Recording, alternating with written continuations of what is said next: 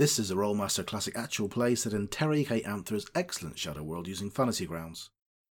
You can find session summaries, items, and characters on World Anvil, where our campaign is called The Praise of Old Men. You'll find links to that and our other forms of media for our sessions, as well as an index of this episode in the description. This episode has jump cuts to keep the runtime down. Previously, under the ruined arena of Tarek Nev is a Hydra guarding an island of crystals surrounded by swirling water, any of which could be the final artifact the questers need. The puzzle of how to drop the protective rainbow shield about the island has been solved, and now the beast must be overcome. And we'll have initiative rolls, please. But I will take uh, 20 off the Hydra's initiative because it is, poor thing, confused. As surprised as the creature is, I'm afraid it is still going to go first. Uh, one, two. There's three of you around the outside, so there's an equal chance. We'll go from the top and around. So that means, unfortunately, it comes at you. At, at least you float, Victoria. Yeah. Yeah, yeah. Good luck. And actually, in fact, it'll probably come to there, and actually, it will just breathe a cone of fire. And that, of course, means it will Ah. catch you, Victoria, you, Ugnan, and you, Acor. Oh, you Ah. smart beast. Ooh. Animal cunning. And that's just the GM. So we'll do the attack on um, Acor first. Acor, you take 10 points of damage and you take a B critical. You catch that full force of that flame right in your face, I'm afraid. Uh, Oh, so. I'm going to drag that across to you, Acor. Um, How sexy is that for effects? Oh, look. Little icons. Beautiful. Okay. Uh, so the attack on Ugnan. Ugnan, what's your armor type? Is it armor type one? Yeah. Okay. You just Healer, not take, fire. uh, you take one point of damage only, no critical. Yes! And then Victoria, you're missed. What? What? Right over your head. Yeah, you're missed. Oh, Hates archers. That- what? Sorry, You missed Victoria. Victoria? You weren't even you weren't even there. Sorry, it should have been. Yes, it missed you. Okay, that's it. My turn. Just to be clear, this this this Hydra went for Victoria, and both her and Ugnan went. "Phew, that was close. Meanwhile, I'm on fire. Yeah. You, I appreciate Acor taking one in the face for the team just to see what the what the, like little icons look like. But- That's But, appreciated. but you've got it. You've got it fixed in the RMU when that eventually comes out, though, haven't you? Eventually. yeah, I think I think you're getting targeted now by the GM. This is like retribution. And that's the last we Not saw of. Colin. okay. It's your turn. Fortunately, you had Can, the spell. can Cran, did Cran get to act? I know I moved myself up in the initiative. Um, Um, so- actually, sorry. Yes, Cran, can you go now, please? Because you would have gone. Uh, yeah, you would have gone. Cran, off you go. You can make your attack, please. so he steps in and gives him a right old thumping with Shieldbreaker. And if only that was a 92, not a 29. Okay, you managed to do 15 points to the creature. Your blade is magical. So Mhm. If you can give me a high open ended roll, please, John. Okay. Not bad. So it took 13 points. And then stunned. Does that mean he didn't get to flame breath off? Um, no, it wouldn't have done actually. So I'm going to set you at zero because John would have gone first.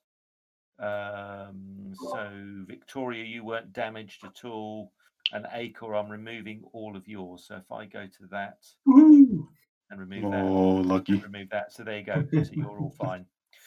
So uh, the creature was then stunned. Tried to was probably going to do something nasty and didn't. Ugnan, it is now your turn. Okay, he shouts out, Bressiter! And then Blinding Flash comes That's right. off. Yes, he fumbles. What yeah. does that mean again? No. oh, nice, nice casting. Extra preps, yeah. Look at him go with the flamboyant incantations.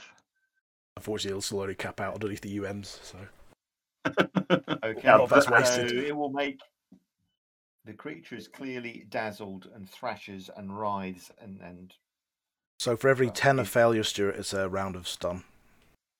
okay. Um, okay, thank you, That's him. Victoria. Your turn. And I'll take five feet. Sorry. yeah, well, I'm gonna attack him. First attack. So that's seven points of damage. Uh, first of all, then you'll do large uh, creature critical first, please. Oh, oh, you Oh. didn't roll it. So Oh, 97. I oh, sure it's that a a 97. 91. That's still Oh, oh man. So another 22 hits. And it's stunned for another two rounds. Okay, so second attack. Ah, Ah, And that still manages to sneak through for six points of damage. And you'll do an open ended roll, please. Critical. open ended. Okay. Yeah. Nice. High open ended. Yeah, Yep. Oh, that was just an open ended. Well, Yeah, it'll work the same. Yeah, it works. Okay. Yeah. Uh, so another 22 hits and another two rounds of stuns. Hmm. The creature is reeling under the weight of your blows. Uh, Acor, it's your turn. You, your life flashed before you as fire erupted up the corridor, and then you realised it was only a dream. Uh, I would like to take the opportunity to shoot it with my longbow and hope that it goes as well as it did before. Bigger. Let's do And this. add your easy for plus 20. Uh, off. Sorry, I didn't do the plus He 20. Flies and hits it for four points of damage, but no critical, I'm afraid. Snarkle. He's uh, looking back behind him and rushes forward, making sure he's as close, if not into the square of the Hydra, and uh, chops it with his hand axe and the new shield that uh, Victoria gave. For Grandpa Pete, who died in the water! He has fallen in the water. hey! Oh, no target. Okay. Okay. Try again. Was For his wife Good too. Roll. That was better. Well, no, Nice. it wasn't. I lied. So that's uh, ten points of damage. Oh, and sorry, plus 20 for stunned. I didn't add that. Okay. Uh, that will take it up two. That makes a difference because it's an extra two. But you do manage this time to just manage to sneak home with a critical higher. than Ooh. Here we go. Oh, that 90 is next. and you're using Cran's magic axe. Uh, so that's 20 points. And that takes us to initiative, please. Oh, beastie, you bleed. Uh, Ugnan is going to prepare a spell. That's it. Okay. Uh, Cran. Um, so Cran looked, he sees the kind of heads all lolling around and like Yes, kind of thrashing and bumping into each other, assuming this thing is dazed. He's just going to attack all, all in. Oh, I thought- man. I thought that was a double O, and it was Yeah. a 10. Damn it. weird, isn't it? It's 90 and 10 is 100. Okay. At least I didn't fumble and like slice my own foot off, which was, could have been worse. No. Uh, so give me a, another high open ended roll, please. Okay, that's another 18 hits. Perfect. Victoria. Okay, let's have another go. Okay, that's uh, seven points. And can you give me open ended magic critical, please? Okay, Ooh, nice grids.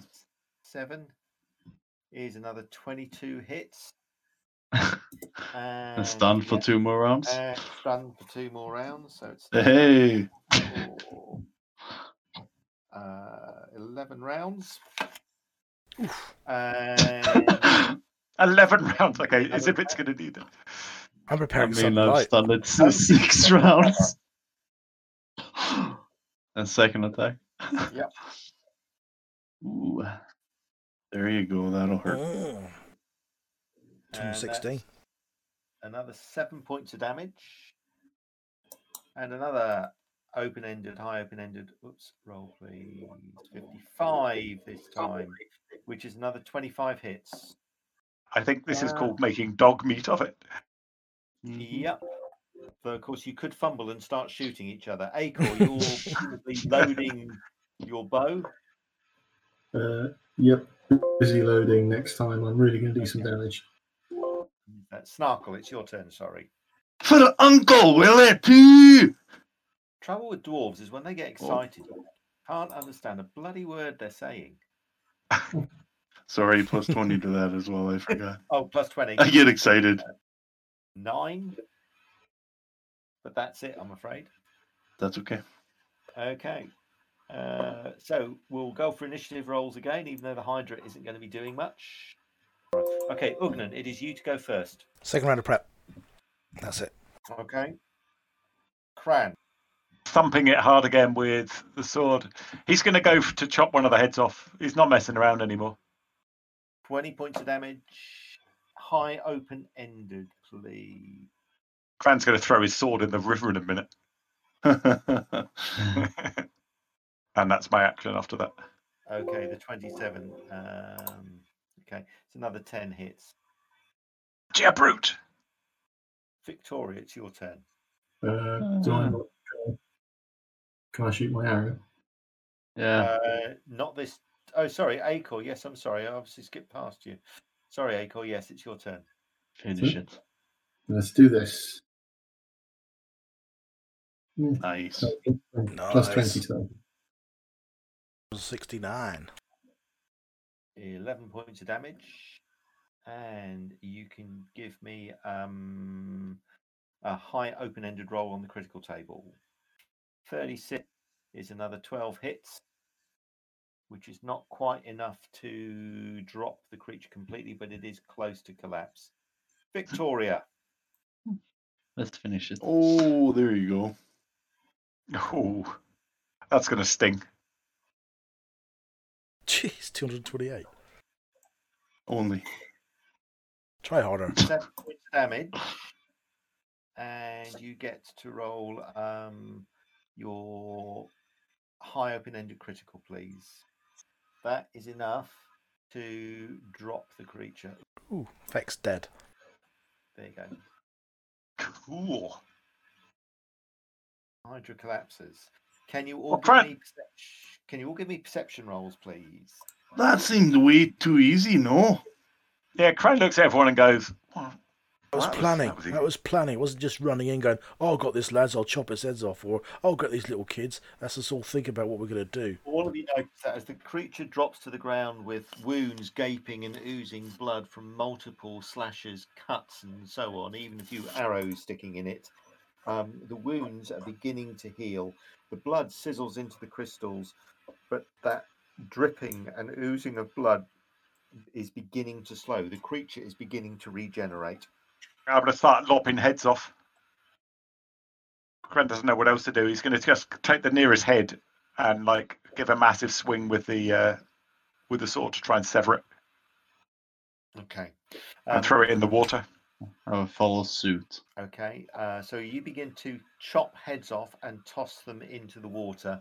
Um, that seems to stop the wounds regenerating, and soon all you're left with is a headless um, corpse of a hydra. Blood is still dripping onto the crystals. Can you all give me another perception roll, please? Hmm. The blood that the cre- that is still oozing out of the creature's body drips onto has dripped onto some of the crystals, and you can see where the blood has come into contact with the crystals. The crystals look as if they've be, they've been damaged, pitted, and cracked.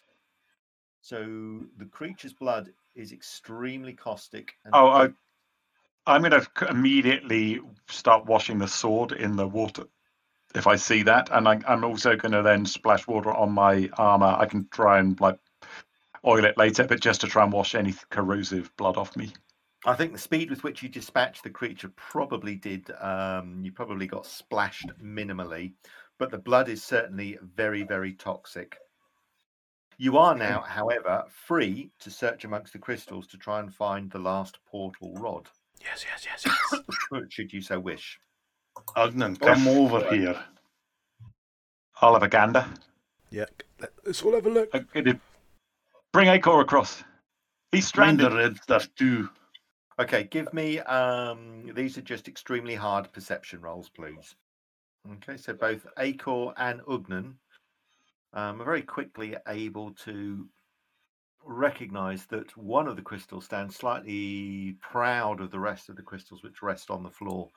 Um, to your disappointment, the crystals that um, fill the floor don't appear to be particularly valuable. None of them have been finished, they're just crude and unfinished. Way to take any of them back with the right sort of craftsmanship, you could probably turn these into crystals that are probably worth a couple of silver pieces each. Um, but you'd have to find a craftsman to make them, and the effort to make these crystals into something that somebody might buy is probably not worth the expense. Um, however, you are able to find the last portal rod that you need. You now have the pair. Ugnan, um, the second one looks very similar to the one that you have. The crystal at the top is a slightly different color, but otherwise they appear to be identical. And there you have it. You have both crystal, both of the portal rods that you need. You also have the ashling stone. Let's get the fuck off this island. I don't know, Yeah, why, I don't know why, I thank don't know why he suddenly the- went northern, but yeah. Why, man? Yeah. um, yes, I mean you can you can try and now leave the island. Obviously, you've got to get out of the city. Uh, you've got to get to your airship and get off. You can leave without exploring the rest of the city. You can leave without dealing with Bramaver, who is trapped back in time somewhere. Um, there are all sorts of loose ends that you might want to discuss. So you've got Bramaver, who is, you know, who sent herself, used the portal rod and sent herself back in time to avoid the destruction of the city, but is now trapped back there. Presumably, she can do no harm there, although she might. There's, remember, you've got the soul of that warrior. You're carrying these three strange yellow stones around that have trapped souls. And one of them belonged to a general, General Mortilis, who asked you to free him yeah. Right. entrapment. Remember, his body is possessed somewhere in an underground arena, and he's asked Yeah, so that I his body and release him. Cran would Um, like to do that if possible because of There are other structures on the island that you could explore. You've already found a host of potent artifacts. Remember, you've also got some very, very, in fact, one particularly lethal and unpleasant artifact that you've got to deal with an hourglass. Yeah. that is capable of leveling and killing entire cities. Um, you know, there's a boatload of other explorers led by um, the infamous One Thumb, who's coming to the place. You could maybe wait and give him an ambush or just leave him. And then, of course, there's the inhabitants of the stockade who you promised to help. So my view is we should definitely deal with Oddvar and crew, especially. I, isn't he leading Iron Bell representatives here? I'm a bit, That's a right. bit so-. Yeah. Yeah, so um, if you remember, Oath in One Thumb was something more than just an underling and has taken on more of a sort of um, a leading role, if you like, as one of your many enemies. Um, the Iron Bell is all but finished, but the Iron Bell was part, or was basically a sort of a cat's paw for a, a larger group. Remember, there's the disgraced minister Yeah. who was part of a failed coup. Um, and he is also on this boat as well, or has ordered certainly Othin to be on this boat. So you could try and deal with that and remove a significant threat to the Emperor. Remember, you already foiled a plot which was going to bring Eidolon crashing down on the city. Um, and you've not cashed in on on a potential reward for that. Remember, you left for the city, or rather, you left for Tarek Nev before journeying to Eidolon, where you had an open invite um, to maybe cash in on that. And of course, then there's the issue behind Queen Mab, the strange blue sprite sylph thing that seems to be following you around, and the portal rods that you now have, and the fact that she's insisting that all portals will remain closed until the heart of a goth is returned to her. whatever that is. So, uh, in in I guess chronological order, we need to just wrap up anything we want to do on Tarek Nev first. Um, I think Queen Mab could be an incredible ally if we. Well, first off, do we are we any closer to Queen, the Heart of a Goth? I just don't know. Um, because the other thing would be to rescue the other seventh member of the doppelganger group of who used to be us. I can't remember her name, uh, but she was Yeah. trapped. So Patience Clute is Patience, really it. come to the island to rescue to get items so you could rescue Patience Clute. Um, that's what's brought you here. So if you just focus on that first, Yeah. Patient Clute, you know, is trapped beneath um, Selkai in the underground cisterns. Um, you defeated. So we needed the ashling stone for that, didn't we? And the Yes. And the portal rods. and the portal Uh, rods. Yeah. The Okay. ashling stone was the most important, but the portal rods as well. Oh, so we have all of that now then. Yeah. So it's it's only really vanity if we're staying around here. Um, although, is Oh. it? Can we destroy the? sorry, Matt's complete the finish attendance. He's just came. That's right. Well, we can't leave Tarek Nev. Oh, there You- are you could argue- 15 buildings, 24 dungeons still to explore. Yeah, you- You could you could argue that those evil guys, if they get here, the kind of things they could pick up, release, set onto the world, that kind of thing. So what we could do is just kill them and then be done with it and just leave.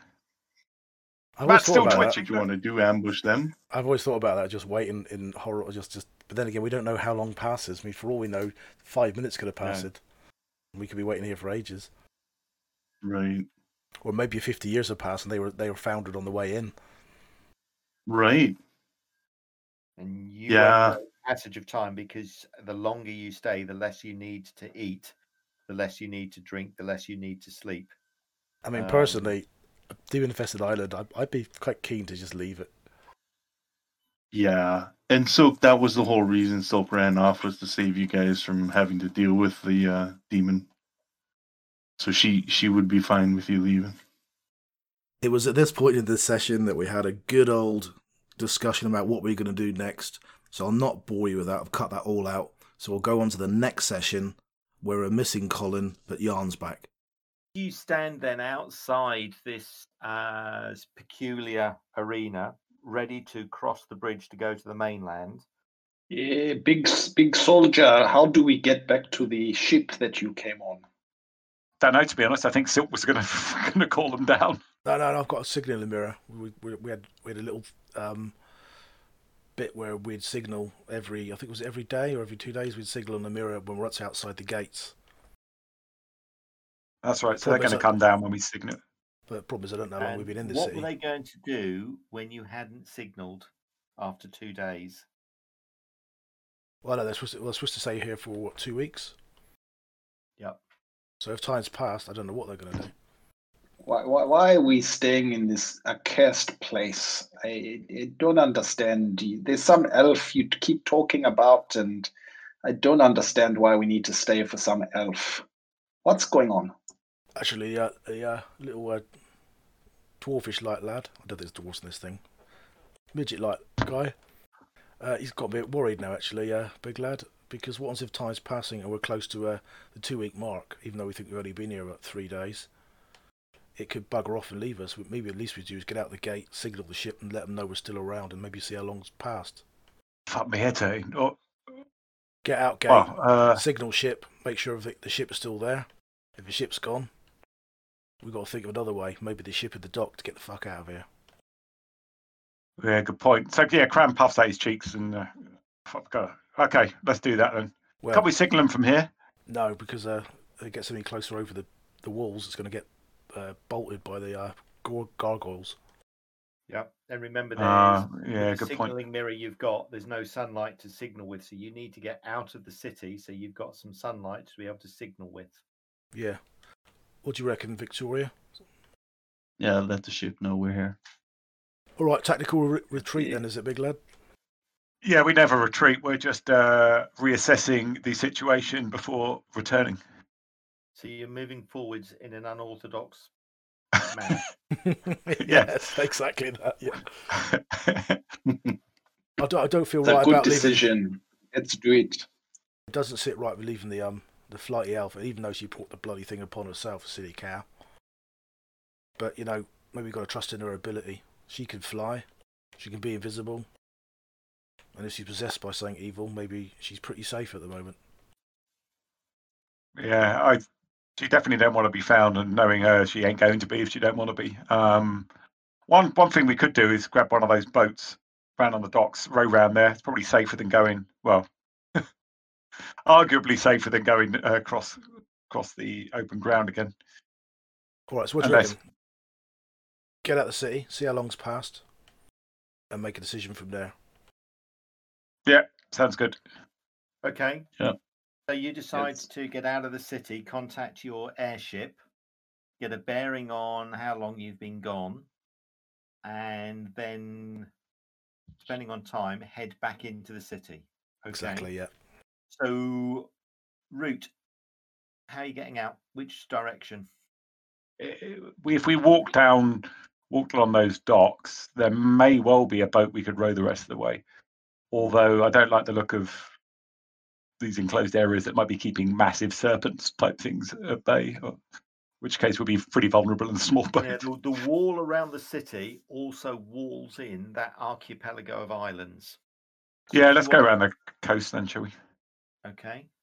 Um, so that means turning almost left immediately that you cross the bridge and Mhm. then going all the way round. Yep. Yeah, if we can do cut off that little peninsula bit, that would be helpful. But I'm not sure if we'll be able to do that. Okay. Well, you can certainly try um, with some sort of navigation roll. You emerge feeling fairly after some prolonged discussion about where next, what next. It dawns on you that you really should check on your airship, which is your only means off the island. There being no ships. Remember, you've got that other those group of pirates, buccaneers that you promised to aid as well. You immediately then turn to your left and within seconds find the large or find the coastline. Uh, you can feel the breeze on your faces and you start walking, Please, that this close to um, the open water, there is at least a breeze and your visibility is slightly greater. Still carried on the air, there's a faint essence of cloves and cinnamon and herbs, perhaps from the city's distant past, but there's also a strong stench of burning that hangs in the air. Across to your right, you can see some rather large and what were perhaps once well tilled farmlands. Just ahead of you, you can see that the ground becomes increasingly rocky, some form of peninsula and you vaguely remember that you couldn't recall any large structures on this as you flew over, but there were a cluster of small houses. Can you make, or can one of you, or all of you, make either a navigation roll or a sheer folly perception roll, please? Don't mind which. Navigation roll with no penalty. Sorry, an extremely hard perception roll. Okay, there's some discussion as to which direction and when to turn to your right. But after a while, and after some fairly heated discussion, you reach an accord. Snarkle and Cran, you're you're a little bit hesitant um, to agree with Acor and Ugnan, but acceding to the fact that they should know a little bit more. Ugnan being the learned person that he is, who's never let you down. And Acor's reputation as a tracker means that Snarkle will trust him. After what feels like some hours, but it's difficult to tell the passage of time, you turn to your right and head down towards what you hope to be another stretch of open not quite coastline, but maybe shoreline. And sure enough, after a while, you come in sight of what look like um, some small cottages and houses, obviously all in ruins. And you can smell and feel a breeze coming across from the east. So you must be close to the water moving closer and almost scenting the air to help navigate yourselves, within minutes, you can see that the murk is beginning to clear, disturbed as it is by what is obviously quite a strong breeze. And you can see what look like a number of uh, faded wooden jetties sticking out into the steaming waters like so many discarded and rather um, jagged teeth. The waters are still, but there's a steam and a mist coming off them, which betrays their, their heat and the warmth in them. As you pause, relieved that you've found the right way, you now just have to follow the coastline. You think you can hear leathery wings across on the other side of the water. Can you all make perception rolls, please, in the tower? No penalties, just the best perception roll wins, I get. Acor and Snarkle, you look at each other and then at the other two, uh, sorry, and then at the rest of the party. All of you have encountered wyverns before on the islands, and they have a distinct leathery snap to their wings. They tend not to soar like big dragons and large reptiles. They fly almost like birds, but because their wings are leathery rather than feathered, there's a distinct snap as they as they move their wings. There are wyverns, and it sounds like a number of them, at least at least a pair, and that means they're probably a mated pair, moving around above the islands on the other side of the water. Some of us have eaten wyvern. do you want to? Mm, this tastes like chicken. Do you want Drumsticks. to? Do you want to do anything in particular, or do you just want to move away as quickly as you can? They're tough because remember the last time we fought these, I mean, Silk had to jump on one, was point blank sh- shock bolting it in the head, and it still took a couple of those. With us all wailing on it as well. Yeah.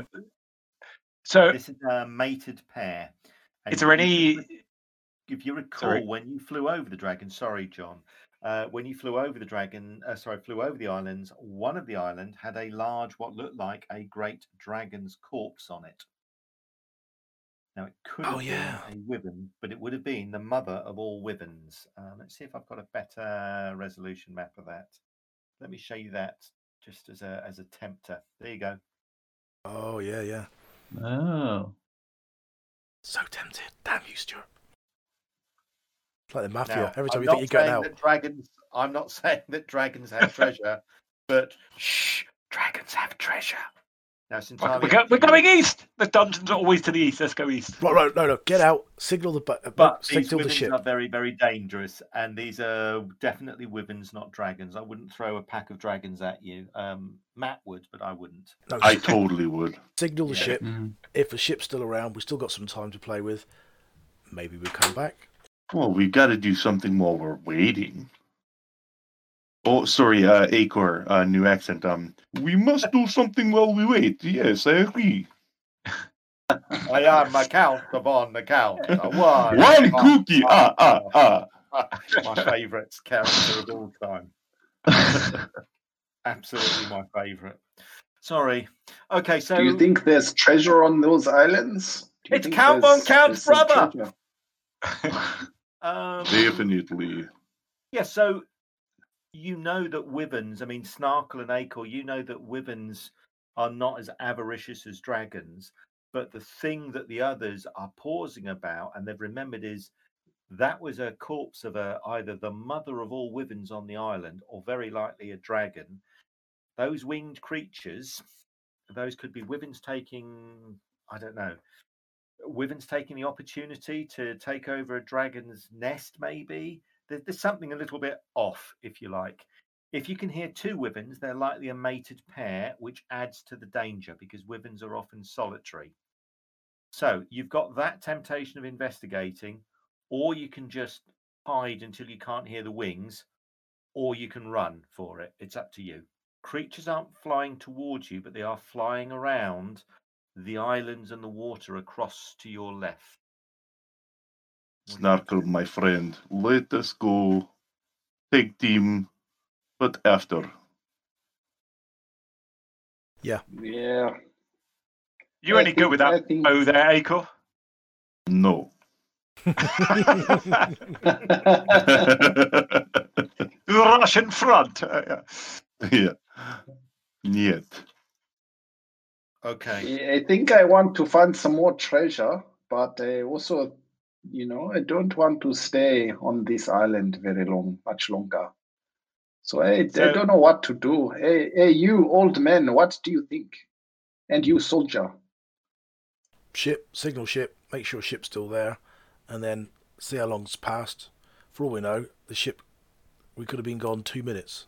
Because you got to think, time passes very, very slowly here. Or maybe it passes very, very fast. But the reason why I don't think it goes too fast is maybe would have spotted the other lot come in yet. But either way, What, what out, is I- this signal. other? What is this other locked lot you are talking about? Do you have some enemies you have not told me about? Well, What are they? Uh, What are they going I think to we told you about them. They're the Iron Bell uh, and a bunch of other near do wells, including some you'd love guy them. with one thumb. They wanted to He drop. needs a good kicking as well. They want to drop a city on top of a city, so you'd love them. So they're not really going to be particularly friendly. Sacrifice you to whatever gods they like. I think we need to get out of here, see where we're at, and then make a decision: do we go back in, grab a bit more, or just leave at that point? Yeah, I think you make sense. I think you make sense, old man. I, I, I don't want us to lose our treasure to these these people. Um, I think I think that's sensible. Okay. So you're in agreement. You decide to hold fire on investigating dragons, wyverns, uh, lions, and tigers, and bears. Oh my! And you carry on following that the shoreline down. Yeah, so no You for, no for now. that- you decide that um, making a mental note. We'll put that in a. We'll pin put a pin in that and come back to it. Massive Um, dragon horde to the east. I'm just making a note of that. That's right. Um, Just draw No, right on the map. I'd better make a note of that as no. I'm, I'm going to record that as here. Here be dragons. Yeah. You can record it as um, here be treasure. We'll see who's right. So you decide prudently to make as much use of the cover as you can. Can you all give me stealth rolls, please, in the tower? Okay, thank you. Stealth rolls, not a chance. Oh, I got it, think thank that's at minus 57, but we'll see. Cran just falls in the water. I'm not kidding. Do you not remember when we first started? Like, I couldn't even climb. Okay. There you go, Cran. That's excellent. Minus That's nine. outstanding. That says skiing. Cran um, stumbles and falls, and with a curse, uh, almost wrenches his ankle. Uh, Cran, sorry, John, I heard you talking about moving maneuver rolls. Give me a moving maneuver roll, buddy. oh, you would. And you don't have the specialized skill of falling gracefully, clad in armor, carrying 18 weapons. Okay, this is not going to go well then. Yes. I've just broken my neck. Oh, uh, what an inauspicious way for Cran to go. Okay. So, um, Cran is not the most stealthy of people. Can you all, as Cran curses and clasps his leg, fearing that he's wrenched it, he hasn't. Um, can you all make perception rolls? You fear that the noise that Cran made when he unfortunately let out the sort of expletives that only Cran knows. Um, Sarissa finds them endearing, I guess, but nobody else does. Particularly Um, like let's thundering bell end as a uh, as a as an expletive, which uh, goes very well for. She calls you Honey Bunny, and you call her Thundering Bellend. Yes, Of course. match made in heaven. so, Cran, as you rub your leg and look guiltily around, hoping that you haven't attracted anything at all, you can hear that the wing beats that you heard earlier have actually stopped. And there's a pronounced stillness that descends on the air. What you can also hear, Cran and Acor, is across to your right, further inland, near the farmland as it was, the allotments, I suppose, you can hear whistling. You can hear what sounds like a shepherd's pipe playing. Oh, It's cock. a couple of hundred yards away, but it's coming closer, but slowly. Now, remember, your vision, such as it is, is limited to about 50 feet. Right, let's double time it south. Quick. Whoa, whoa, whoa, whoa. Last time that happened, everybody got split up. So how are we going to keep together? Uh, hold on to each other. Hold Right. hands. Hold- Dance. Hold hands. Just never speak of this again. Okay, so forming as you do that well, that well-known primary school kindergarten um, crocodile chain, We're professionals, you know. and with a grimace of "we this never happened," you hold hands. Can't believe that level ten characters in Rolemaster are genuinely holding hands and running. Ollie, Ollie, oxen free. yeah, right. Catch me, Skipping. catch me. Um, so you decide that the best way that you can run as fast as you can, but also stay in contact because of this murk that will, will otherwise separate you, is to hold on to whatever weapon straps and so on that, that protrude behind. Now, most of you have got sort of loose belt, loose belts, scabbards, and so on, so you're able to do so. I'm not going to ask you to make a moving maneuver roll. You just decide to prudently run. Are you running as fast as you can, or do you want to use any? Excuse me, or do you want to do this with any sort of stealth? Is it just run, or is it sneak away quickly? Probably jog jog pace. So not trying to be fairly quiet, except that Okay. Cran sounds like a load of ball bearings and washers in a washing machine, unfortunately. So Okay, Cran, you're. I'm going to assume that you are the actually Snarkle and Cran. You are probably the worst at this.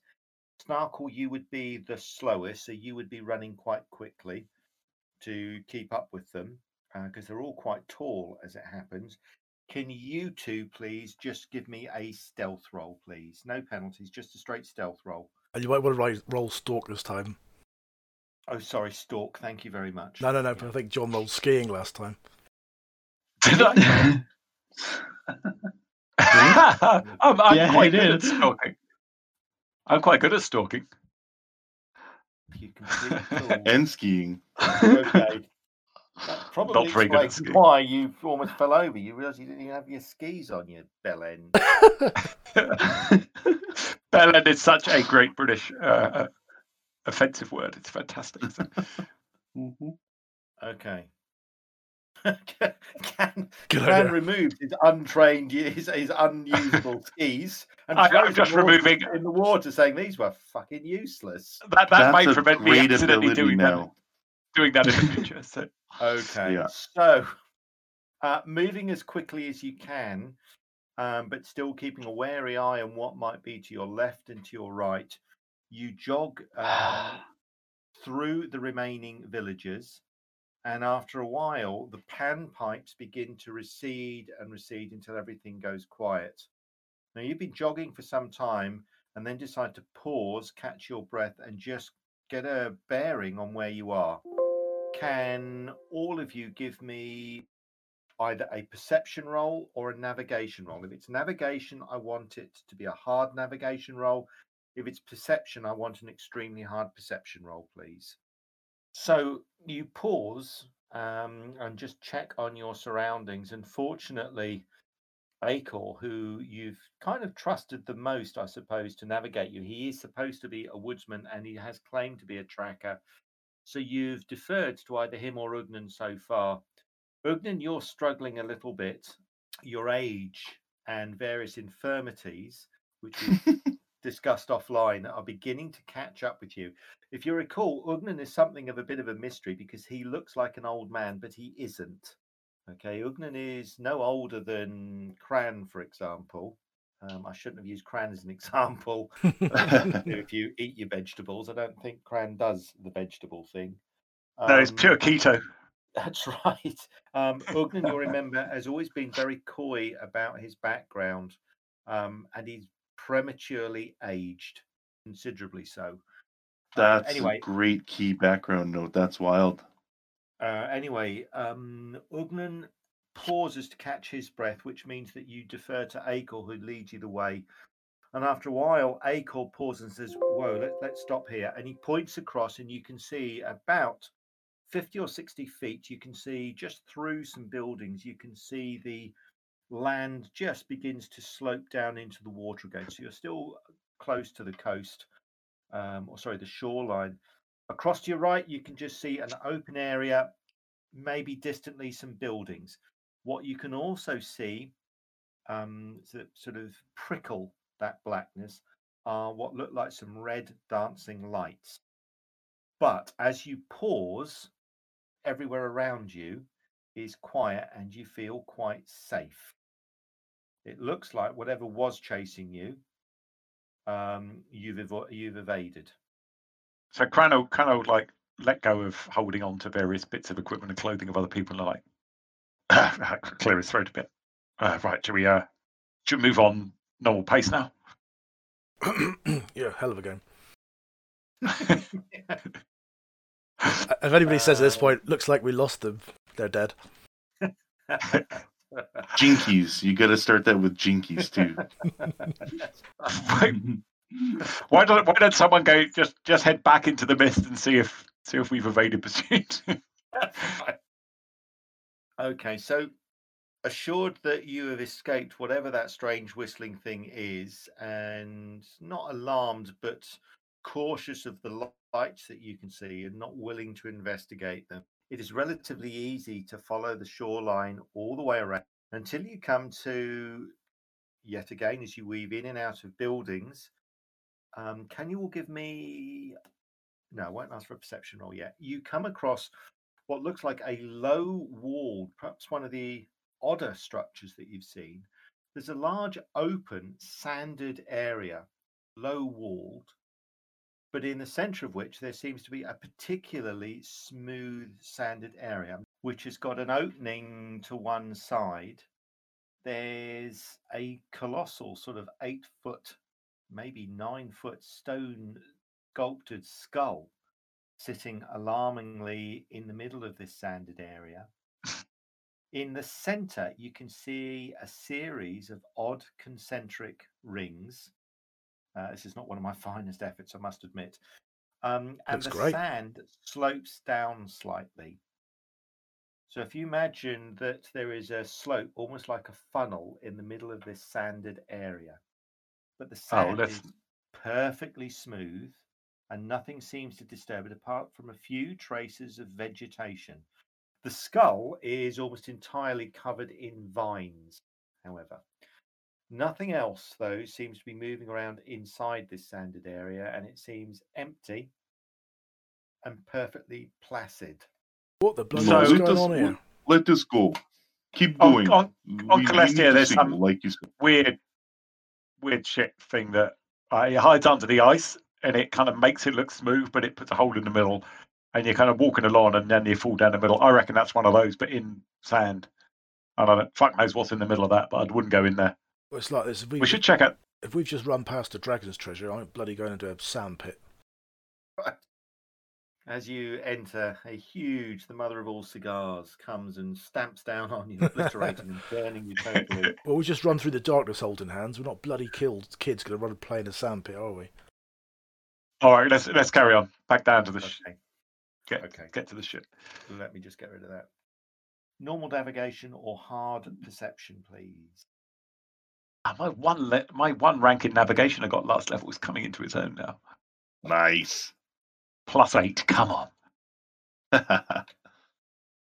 Again, um, so close and perhaps wisely, although it's taken you longer to get around the city.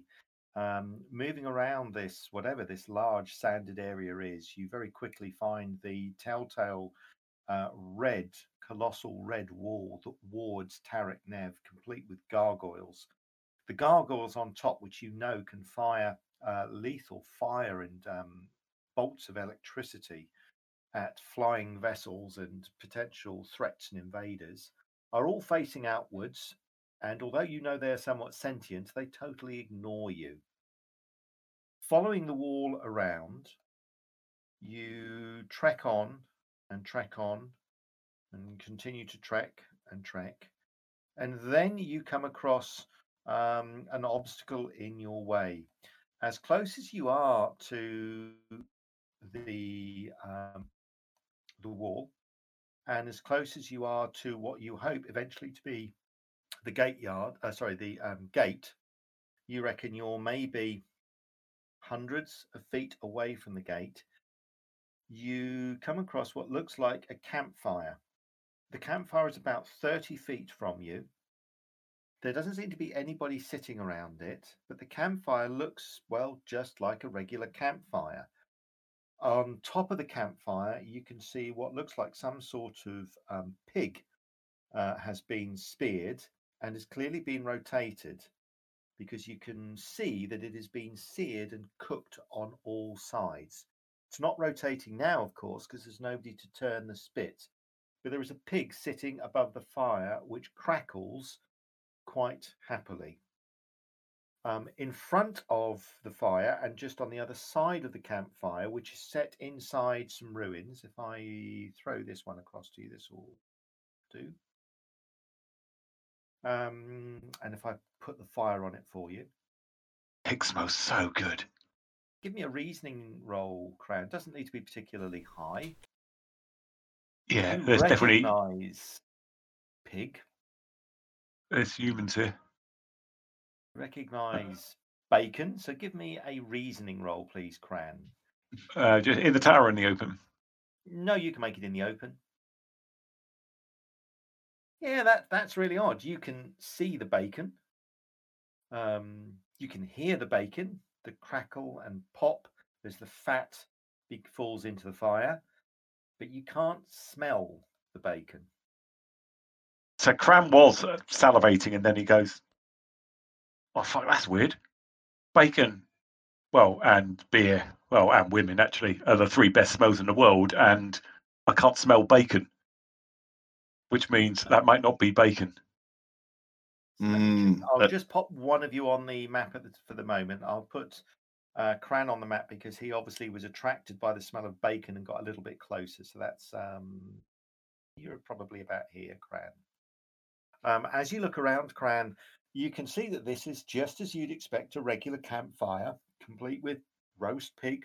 There are what look to be a couple of wooden logs that have been pulled up near the fire. There look to be some backpacks and you can actually, Cran, you can hear the jingle of harness. There is a horse somewhere, a horse that's been tied up. But very oddly, there are no smells and you can't see anybody moving around. Oi, lads, this is fucking weird. There's something really strange going on here. Look, it's looks just like a camp in the middle of some demon-infested ancient city that time doesn't go properly, or it isn't. And I'm not. I, I'm I'm urging on the it isn't. Have a look. Can you see that? It doesn't smell of anything. It's bloody weird. Bring a horse in here. old man, please cast healing spell on big one. He is having stroke. oh, bloody don't know what this is. Because I failed my reasoning roll. Stroke. I think it, it looks very, very nice. It, I'm a bit hungry. It doesn't smell of anything. Who's ever had bacon? Look at that pig. It looks just bloody gorgeous. You can Oh, see it like drool doesn't running into my beard, and uh, Yeah. Can we Doesn't smell of bacon, now that he's kind of pointing that out? Sorry, say what? Uh, just to confirm what he's saying is, can we now do oh, the yes, same the thing? rest of it. If you want to make perception-wise? rolls as well, Cran says, Well, that's odd. I can't smell anything. Can the rest of you make perception rolls? Well, you look at Cran, and two of you can smell the bacon, but you can't hear the noises of the fire. So somebody said, Well, it's not smell, it's it's sound. I, I can't hear anything. And you quickly realize as you describe what you can see that all of you are actually sensing this, uh, sensing the bacon. God, where did I come up with this idea? You are all sensing the bacon in different ways. Some So you can- together we make one person. together you make one hunk of dead pig. Yeah, some of you can smell it, some of you can hear it, you can all see it. Hmm. Who is well? He, I think he was running out of arrows, so but he'll he'll grab a stick if there's one close. Acor will and throw it towards the pig. Try to aim and see if it goes through it. If it's illusionary as, or as something. you suspect, as the arrow moves, and it wouldn't probably have brushed off one of the logs that you can see, it just passes through the log, which doesn't change, but you note that your twig, branch, whatever it is, stone, moves through the log, goes through the pig without reaching any obstacle. That's clearly an illusion. Let's just get on. Yeah, let's keep The moving. quicker we get back to the boat, the better. Come on, Oh, lads. Bloody Tarek Neb trickery. Can't bloody trust anything in this place. Okay, where do you want to go? Do you want to go underneath this ruin or over the top of the ruin, so to speak? Oh, You can see just to the north, you can see the doorway to the building that this illusionary um, barbecue is in has collapsed. So, do you want to go round the door side or do you want to go round the back? Round the back? What do you reckon? I'll go with pointing an arrow. Yes. Yeah, that's fine. I'm going to do that way. hmm Smart, yeah. Keep your eyes on the uh, on the corners. Okay. You move round towards the rear, and within a very short period of time, you're back at the gate. Here you go. You might remember that. The red gate. Can remember the And You'll remember, you'll remember that the red gate indeed is warded by a particularly powerful demon. So you gingerly step around the ruins, circle round, and you can see facing you is the large closed mouth of a demon. His eyes look down on you, and he grins, showing teeth, but a huge tongue behind them, which he can barely keep inside his mouth. And he says in a rather sort of deepish voice, which I won't try and mimic. So you will want to leave now. Oh, I'm desperately looking for the password in Yeah, Obsidian yeah. Portal. Go and get out, please. Got it. No, no, I think you have to pronounce it, Ugnan. I don't think you can just type it, sir. I got it wrong the first time. Nearly bloody at me. this is why I would have you th- say it, sir. Only, only in a Russian accent will it works. yeah. It's Tara Glustrid. No, I mean it's uh, Tara Glustrod. Roar! He eats us. um, okay, at least you remembered fairly quickly. So Terraglustrod. So the demon. Oh, nice. Okay, so the demon opens his mouth, um, and his huge tongue lolls out, which forms, as you'll recall, a bridge across the water, allowing you to exit if you wish. Of course, if you've got that password wrong, he might just swallow you. Who's going first? We Victoria? wait. I'll go I on can first. go. Okay, I'll go. I'll Okay. watch Victoria. Ugnan steps into the mouth and vanishes. nice, yeah. That's Who's a silk thing. Yeah, I'm next. Okay. Victoria steps in and vanishes. Acor, Snarkle, this is your opportunity. Finally, now that the others have gone, you're now two on one against Cran. Do you want to take him out now and take all his treasure? No, I'm kidding. Okay. You don't tempt me. Okay. Yeah, wh- when NPCs go bad. Okay, so who's next? There's Cran, Snarkle, and Acorn. Now, you've not come across this um, dungeon, uh, sorry, this uh, demon before. Um, fortunately, Acor fumbles his bow. Um, Cran, you're going to have to persuade Snarkle and Acor to step through this this demon's mouth. The other two. Are you serious? What Oi, lads, is get- it? Get your asses through there. Nothing to worry about. It's the only way out as well. So uh, it's either that or stay here and enjoy demon company for the rest of your lives. Snarkle, I know Why- you why- for a long time. You first. I read a book on motivational speeches recently, and I'm putting it all to best effect. R and R time. Snarkle, you first. I know you a long time. Please. Yeah.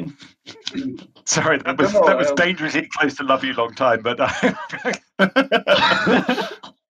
I love you long time. Go, you go for five five dollars. Okay, I'm, I'm going Two now. I'm, I'm a bit scared. I'm scared. I'm going. Okay. So Snarkle, you step a into snorkel, the guys. demon's mouth. Um, it's damp. The tongue, obviously, as you step onto the tongue, your boots sink into the tongue, and as you look down, you can even see that there's some sort of saliva on the tongue, and you can even see, obviously, gigantic taste buds on the tongue as well. But there's a shimmering, and then you appear on the other side. Obviously, the demon's tongue and mouth is more of a portal than an actual fleshy bridge.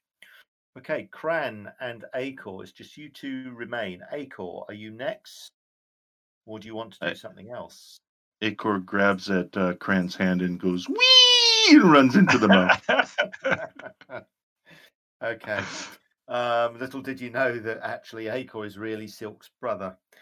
So, okay, so Acor, you go next. You step into the tongue and appear on the Yeah. other side. Cran, um, I won't say you're used to this, but you're familiar with how this sort of magic works, and you step through too. So you, all of you appear on the other side of the city. You've actually managed to get out. Um, unfortunately, for at least three of you, time now suddenly telescopes and catches up with you, uh, a little bit like a sledgehammer hitting you. Can you all give me a constitution roll, please? Ugnan, can you give me a disease roll which at a hard penalty?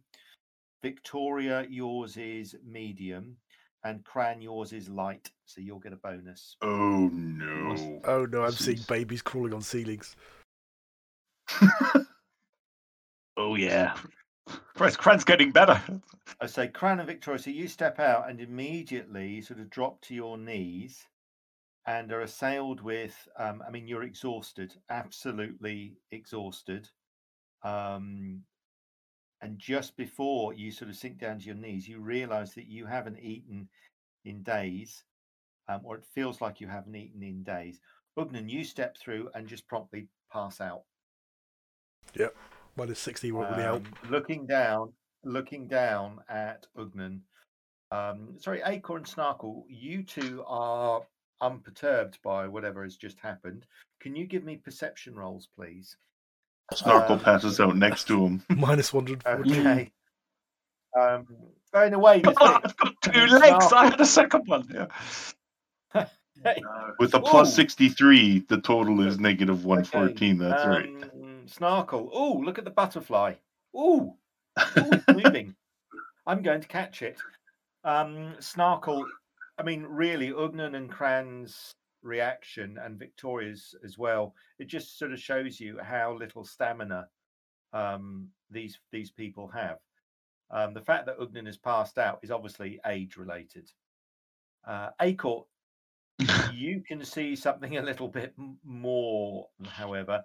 Both Cran and Victoria look, um, you can see bags under their eyes. You can see that they've clearly lost weight. Their clothing isn't fitting particularly well. Um, Ugnan looks as if he's going to need probably quite a bit of bed rest. He looks absolutely exhausted and looks absolutely drained, as if, as if he's been going on adrenaline for days. Cran just forced himself to eat every four hours. That's what you. That's the secret to living in Tarek Nev. Just force nosh down your throat every four hours. moving and stirring Ugnan, you are able to get him to his feet, but he's. I won't say he's barely conscious, but the three of you feel absolutely drained. Acor, and Snarkle, you're just tired. All of you know, well, all of you need days of rest um, if you're going to be at your best, capable of fighting. You're all, well, certainly three of you are totally exhausted. Two of you are extremely tired. What do you rest. to do? Agda, mate, you, ne- you look fucking older than normal. Uh, have you got that mirror? Let's get this ship signal. I feel absolutely crap. Uh, just take it, lad. Just take it. How do I signal things? Just gotta keep looking up until you can see it. Try it. Oh, you know, work it out yourself. old Old one, what can I do to help you? Do you have um bushy leaf you can become addicted to? I can give you. Oh, careful. I'm I'm trying to not take that Kathkusa But will that Cran. fix or you? that draft. Oh, God, if you want to good. try and signal, I need a signaling roll, please. Nailed it. It's okay. Ship's coming right down. Well, 16. You Victoria burned my got- bowstring, mother. Victoria dodges out the way, just says, You'll have somebody's eye out with that mirror. That's right. Want me to give it give it a go? Okay. Fuck! I need I need to trim me whiskers. Look at those. They're bloody awful. right. Cran, you try as you might, you're unable to catch the light. And when you stand up to try and reach up an arm and catch the light to signal across to Whistler's Point, which is the island where you asked your your ship to remain hidden, um, you're just too tired to hold your hand up aloft for long enough. Victoria, you can have a go, please. Um, your tiredness means that it's very hard. It's hard, and it's going to be a Hard. signaling skill roll, please. Yep. Uh, oh shit! Double. um, well, those those roles actually aren't too dissimilar. And again, it's Hmm. very very hard to catch the light. Well, you signal and you wave the mirror around and flash it around, but there's no sort of signaling flashback. But you could be too far away, and you're just too tired to peer through the vegetation. Ugnan is slumped against the building with sort of his hand, his head in his hands. Um, you're too tired really to respond to anything, Ugnan. Um, but there is a telltale voice that offers to help remove your exhaustion. No quid, quid pro quo, she just offers to remove your exhaustion. Listen, mistress, I've been thinking about this. And you know what? Yeah, let's go for it. I will be your disciple. I will take you to Selkai. Just that you got to think about this. It's all about um thinking about how you did as a dark god. Didn't do too well. How about something a bit more uh, mainstream? Like if you want to be a dark god, you're going to get followers, but not an awful lot. If you get a bit more mainstream, you'll get a lot of followers. I'm just thinking, start thinking about how we could get you more powerful. Yes, I would like to take your age. I, I will become your servant.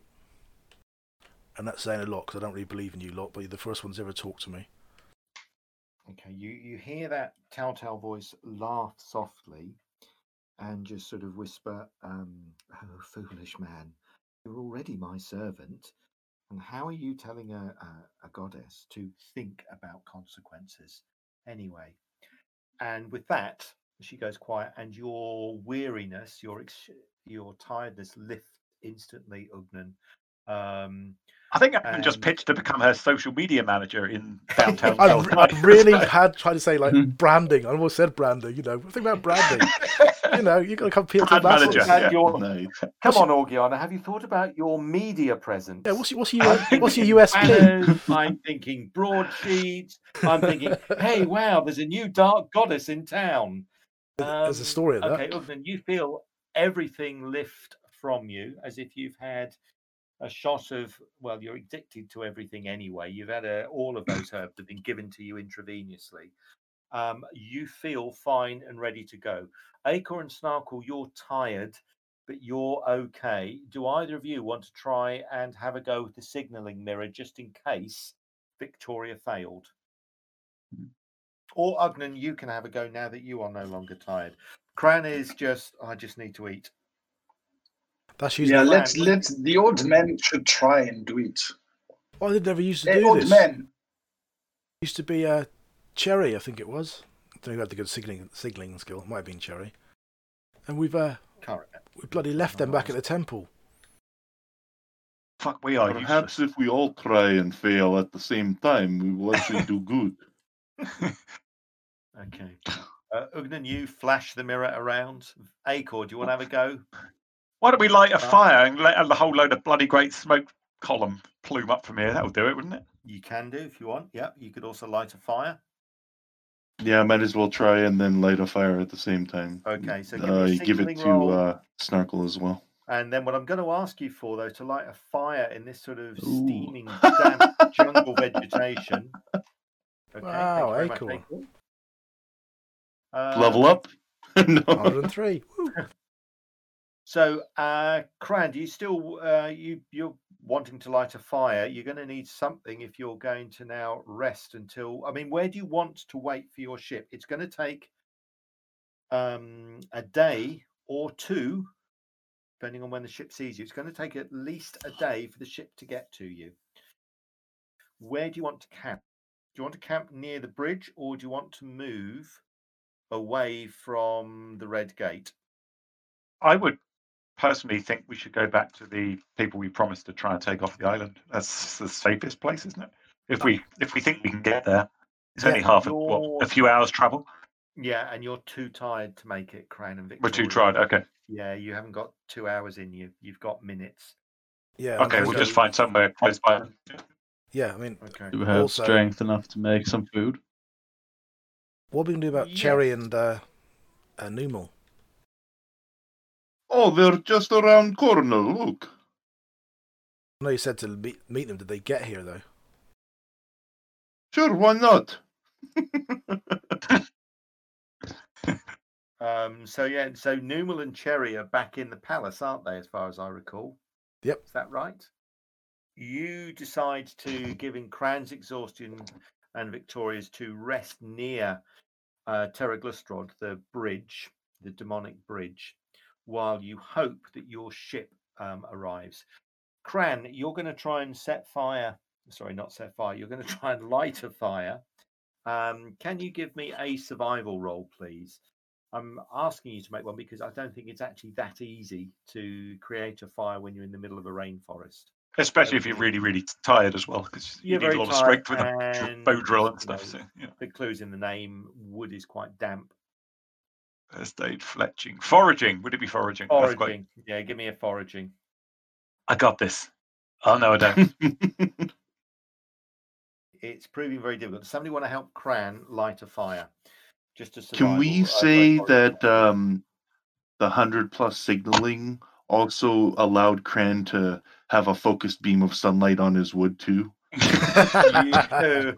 Nice try. You could do if that mirror wasn't a mirror and was a I- magnifying lens. I don't want you to focus on know Cran's. mirror. I don't want any focus on Cran's wood. Thank you very much. Oh, Okay, so if any of the rest of you want to have a go at a foraging roll, please. oh, do so. foraging. That's easy, yeah. Oh, I got some foraging. Oh, I'm gonna make it out. Out. Oh, we'll get 181. Good job, Acor. Oh, that's some that's some serious foraging there. Okay. Acor the ranger. Okay, so Acor, you're able to get a small fire lit and you're able to cook whatever food you've got. Now, Snarkle and Acor, you've got nothing. Victoria, Ugnan, and Cran, on your possessions, do you have anything to eat? So not I've in never had anything yet. to eat. Uh, inventory. I think yeah. I've got a whole load of herbs. They're obviously provided. sustenance. I got loaf of cram. You got Okay. cram. Good Yep. man. Okay, I don't. So I got a Right, loaf, so of cram able- here, which is feed right. quite a lot of us. It does. So I think if you split that cram between the five of you, I think was it one loaf of cram is enough for is it a week? Yeah, it says here week, five days nutrition per slice, 10 slice loaf. Oh, actually, yeah, I've got some cram as well. I've just discovered. Okay. I thought we all had one So- loaf each, actually, but maybe we don't. Yeah, Uh, well, went back. Acor and Snarkle won't. No, but Um, I'll happily probably been dipping into it already, but not heavily. So, though you don't have anything in the way of fresh food, unless you wanted to hunt, which could be quite risky, you have enough of this enchanted, highly nutritious bread, somewhat akin to Kendal mint cake, I suppose. And with your fire lit and some tea bubbling away, you're able to sit down and quietly eat some cram. It's as you come out of the city, you realize actually it's late afternoon, and by the time you've elected a campsite not too far from the Red Bridge, the Red Gate, sorry, um, and you've hopefully signaled your ship to come and rescue you, stars begin to appear and it begins to obviously darken overhead. At night, rather than being quite quiet, um, the jungle actually gets louder. there are a host, as you're well aware, of nocturnal hunters. You've been warned of some particularly nasty denizen of Taraknet, sorry, of Aranmore, by the um, inhabitants of the stockade. So you should probably set a watch. Cranon Victoria, you're going to have to go to sleep. You're not going to be able to take the first couple of watches. So it's going to be up to Acor, Snarkle, and Ugnan as to whether you take the first watch. Ugnan, as soon as it gets slightly dark, Orgiana sort of steps out of the shadows between the branches and comes and just sits down next to you and just stares into the fire. She doesn't offer any conversation. She just sits next to you silently, staring into the fire, the firelight playing off what are particularly bright eyes tonight. There's a faint smell uh, around her of perhaps lavender. For the first time, Ugnan's actually going to look at her, nod and smile, and then just look back at the fire as well. Okay. Um, Acor, Snarkle, do you, which of you wants to take the first watch? I can take the first watch. Good dwarf. Per- perhaps I take first, just because you have dark vision, no? Hey, my dwarf. Oh, yeah. Okay. Okay. I'm going to sleep now. Watch Okay, thank you. How far from the Please. Red Gate are we? Um, On its tongue. you can, yes, right. No, literally, I'm It's wondering that because damp, if things go really, really bad, we know the we know the password. We could scoot through. You do. smart. You can be as close as you want. I mean, if I call up that map, for example, you could probably use that ruined house, which is what, 10, 20, 30, 40, 50, 60, which is maybe about uh, 30 yards away, 40 yards. Would that be close enough?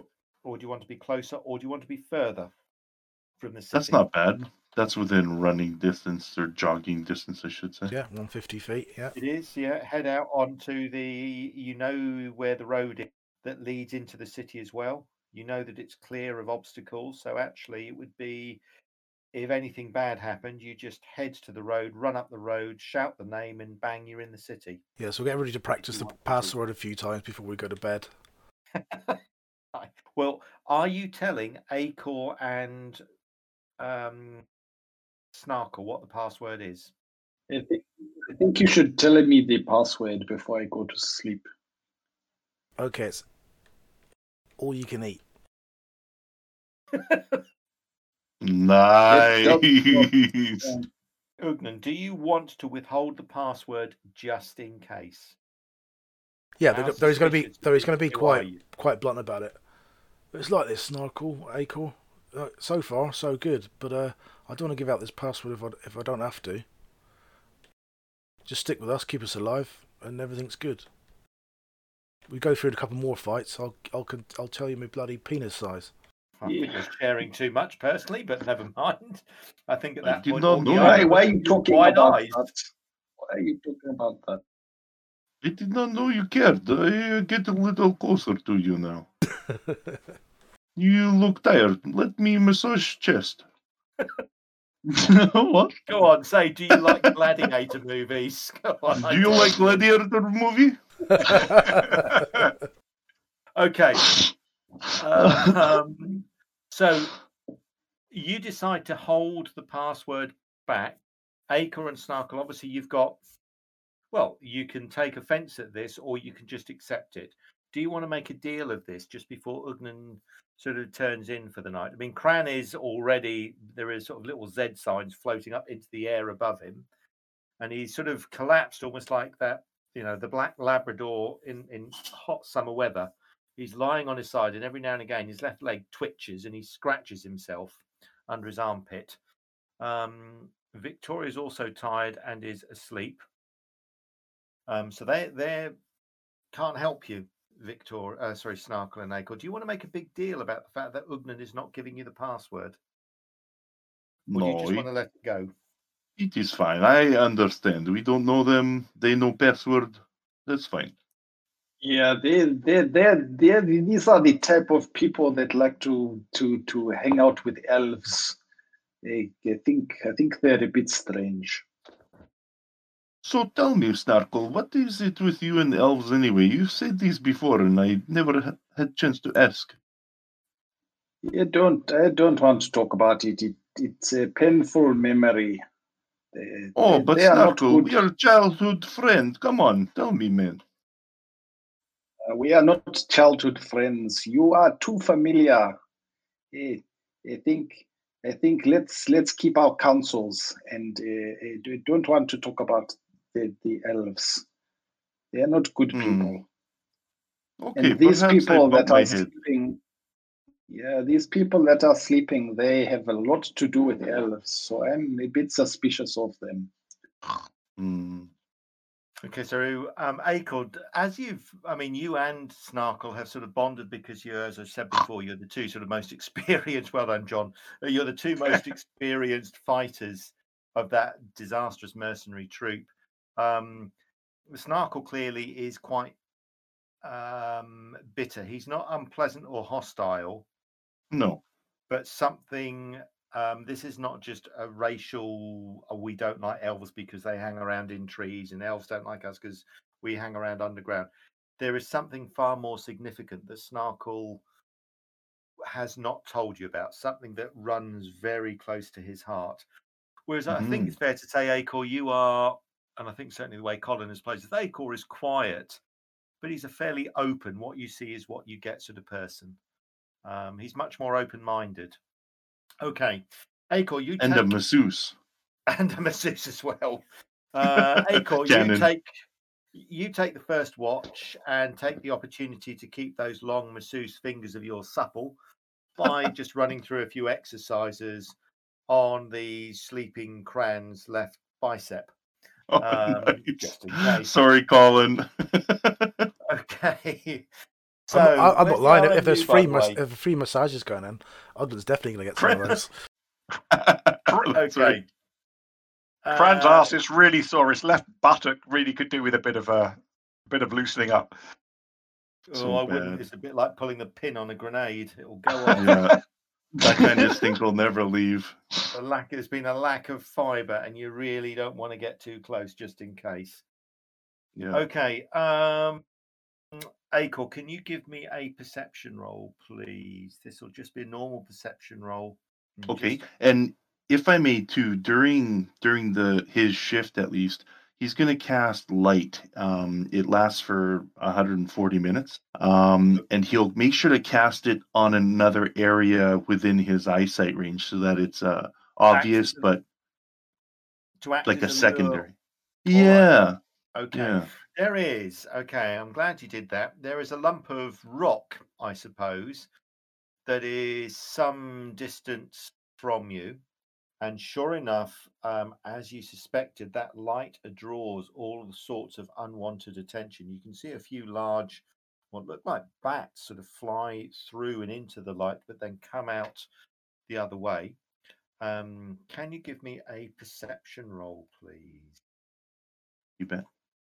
after a short while, you can hear snuffling noises and looking, squinting over towards the light, you can see what look like three sort of large, uh, they look like enormous lizards move towards the light and then pause, ringed around the light.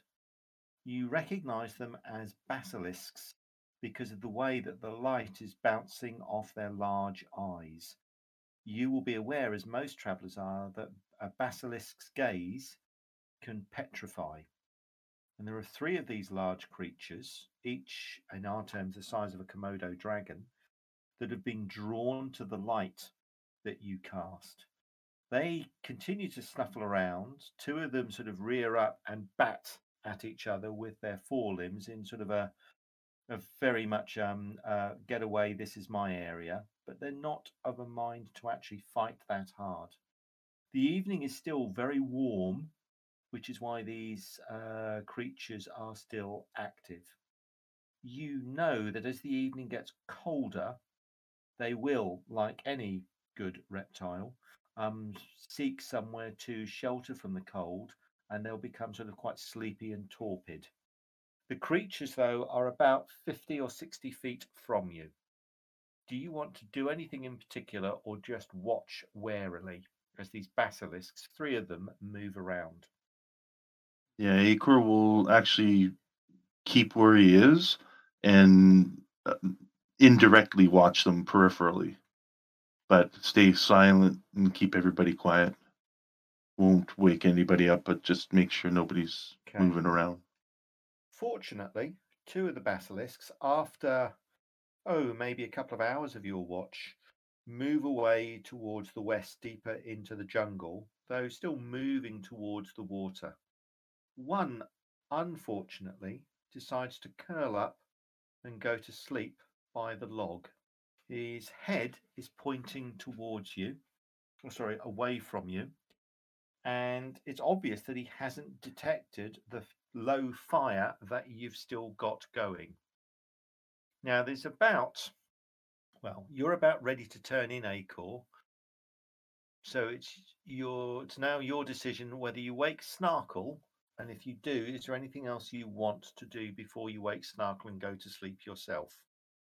Yeah, probably a bad idea, but at least it's not gonna register combat and shouting and screams of death. So I'll gently shake Snarkle, and I'll keep my That's- finger to my mouth as a shh when he does open his eyes. That's a great idea. What? What? What? Shh, shh. And I I lift his head and kind of prod him up, and then I point at the back of the giant beast that is the basilisk, and I put my finger to my lips again. Okay, so the basilisk I've just put on the map is about there. You can see Okay. a small green token. Uh, Yeah. Okay. So, so Snarkle, you know, he's obviously worked with Acor um, a Yes. lot in the past, and he immediately gets gets the message, if you like, Yep. and so sort of nods his head at um, Acor, puts his also puts his finger to his lips, and then and then does the you know the the finger on each eye, and and points it at the at, at, in the direction of the um, basilisk, indicating that he's going to keep a close eye on it. Okay. Perfect. And uh, Acor nods and will try to sleep with his back in the corner here. Okay. Snarkle the basilisk seems to have decided to bed down there for the night. It doesn't seem too worried by the light. And then you can hear across to the right more movement coming towards that light, which is still acting as a as a lure. Um, looking across, can you give me two? Can you give me sorry a perception roll, please? Snarkle, you can see what look like um, two small jungle cats prob I mean, when I say cats, they're um, sort of about the size of a, a small panther or um, mountain lion. So they're certainly they would be awkward creatures for you guys to face, but nothing that you'd worry over much about, given your armor and weaponry. The basilisk hears them and instinct and instantly lumbers to its feet and is poised ready to fight. Do you want to watch or do you want to do something else? So the creatures are coming in sort of this way. Put bets on. Come on. Yeah, just just just watching Stuart. Okay. As the creatures come closer, you can see that the basilisk um, just stands stock still and then suddenly lumbers with actually frightening speed. Once you see the basilisk move, you realize that actually it is deceptively heavy and massive. It is all muscle, all protein. And as it moves, you can see it snapping things that you didn't think it would snap. But it does so with astonishing speed and suddenly lumbers out at these creatures, hissing. Doesn't snarl, doesn't growl, it just hisses. And as it does so, you can see that there are green flecks that fall from its open mouth. This instantly alerts the cat, and there is a loud snarl. Uh, Cran, Ugnan, Victoria, and Acor, can you give me? Um, can you all give me perception rolls, please? Uh, all of them will be easy. Cran, yours is medium. Okay. All of you are awakened instantly. Can you, and you can hear snarling and you can hear hissing and you can see Snarkle on his feet looking away towards the north. What do you want to do? How how tired does sorry? How tired is Cran? Cran Yeah. is very tired, very bleary. Um, so I suppose human equivalent, you've probably gone to bed at 11 o'clock and it's two o'clock in the morning. Okay, knackered. Ugnan, I'm not worried about exhaustion. It's more your kind of the, the time and your bleary eyed state and how you're going to kind of figure out where the hell am I and, and, and what am I doing here? Ugnan, what do you want to do? He's gonna just slide a Well, little well, bit. well, let me just let me just say first, Snarkle kind of puts his hand up behind him, just a, a reassuring gesture to sort of indicate that he's he's got it. You know, he, he's he's he's watching it. He's he's not surprised. Okay. All right. So Snarkle puts his hand up. Ugnan, what do you want to do? Well, he was just about to slide forward, and then he stops dead and looks at him quizzically, and then then looks where his gaze is and tries to see if he can spot anything in the in the darkness. Okay, Victoria, you've just woken from sleep. You're quite bleary. You're quite tired. You can hear snarling and hissing off in the distance. Snarkle stands up and puts his hand behind him. Yeah, I'm just want to stay quiet. You stay quiet. Uh, Acor, you know that there is a basilisk out there. You know what the hissing is. So as you wake, you figure that the basilisk has been alerted by something. Do you want to do anything else, or do you just want to ignore it and go back to sleep? Yeah, he'll he'll just keep curled up behind the low stone wall there, and uh, he trusts his his party. Okay. So rather than um, immediately shouting weapons, um, all of you have the sense just to respond to Snarkle's hand and remain quiet. Um, you can give me perception rolls if you want, um, but I can tell you what happens, or Snarkle can relay what happens. There is some light that's off in the distance, um, which hopefully Acor told you he was going to cast as a well practiced lure for camping outside in case there's anything unpleasant. So you don't react to the light, but certainly what you're able to see is the basilisk immediately petrifies one of the creatures, but then is obviously able to control its gaze and then leaps at the other cat, which rears up. The cat catches the lizard a fearsome blow with its claws, but the lizard doesn't seem to respond. And then oddly, the lizard just bites at the cat and then retreats. Now, the bite that the lizard gives the creature is quite significant, and the creature turns and rears back, snarling and hissing, and heads towards the path. And it's going to probably come that way. Um, those of you that are watching, can you give me a perception roll, please?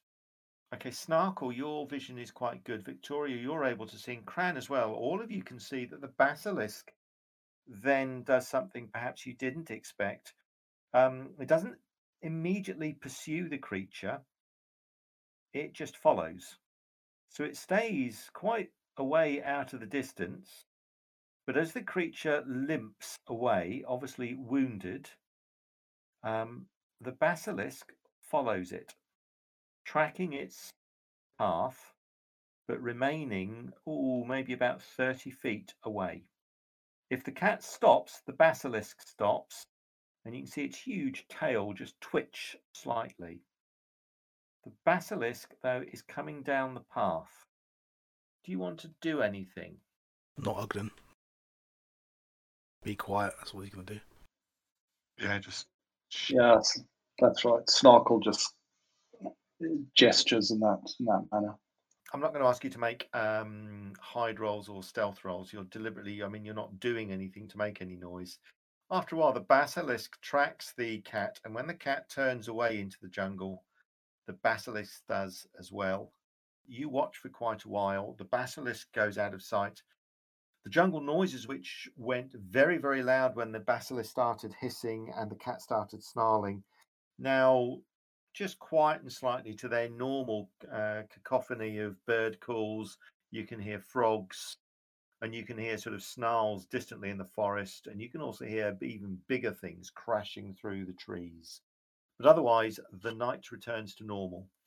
Snarkle, you resume your watch. Acor, Victoria, Ugnan, Cran, you go back to sleep. Snarkle, you've stayed awake for some time, for as long as you can. Who do you want to hand the final watch to? Victoria, Mm. Ugnan, or Cran? Cran's curling up round the fire again. I think it's I think it's got to be Ugnan because You can do if you wish. sorry isn't in the best shape. Yeah. So Yeah. so Snarkle shakes gently shakes Ugnan. Hey, old man, it's time for you to take over. I'm too tired now. All right. Okay. Ugnan, you can take the last watch. Um, Good idea.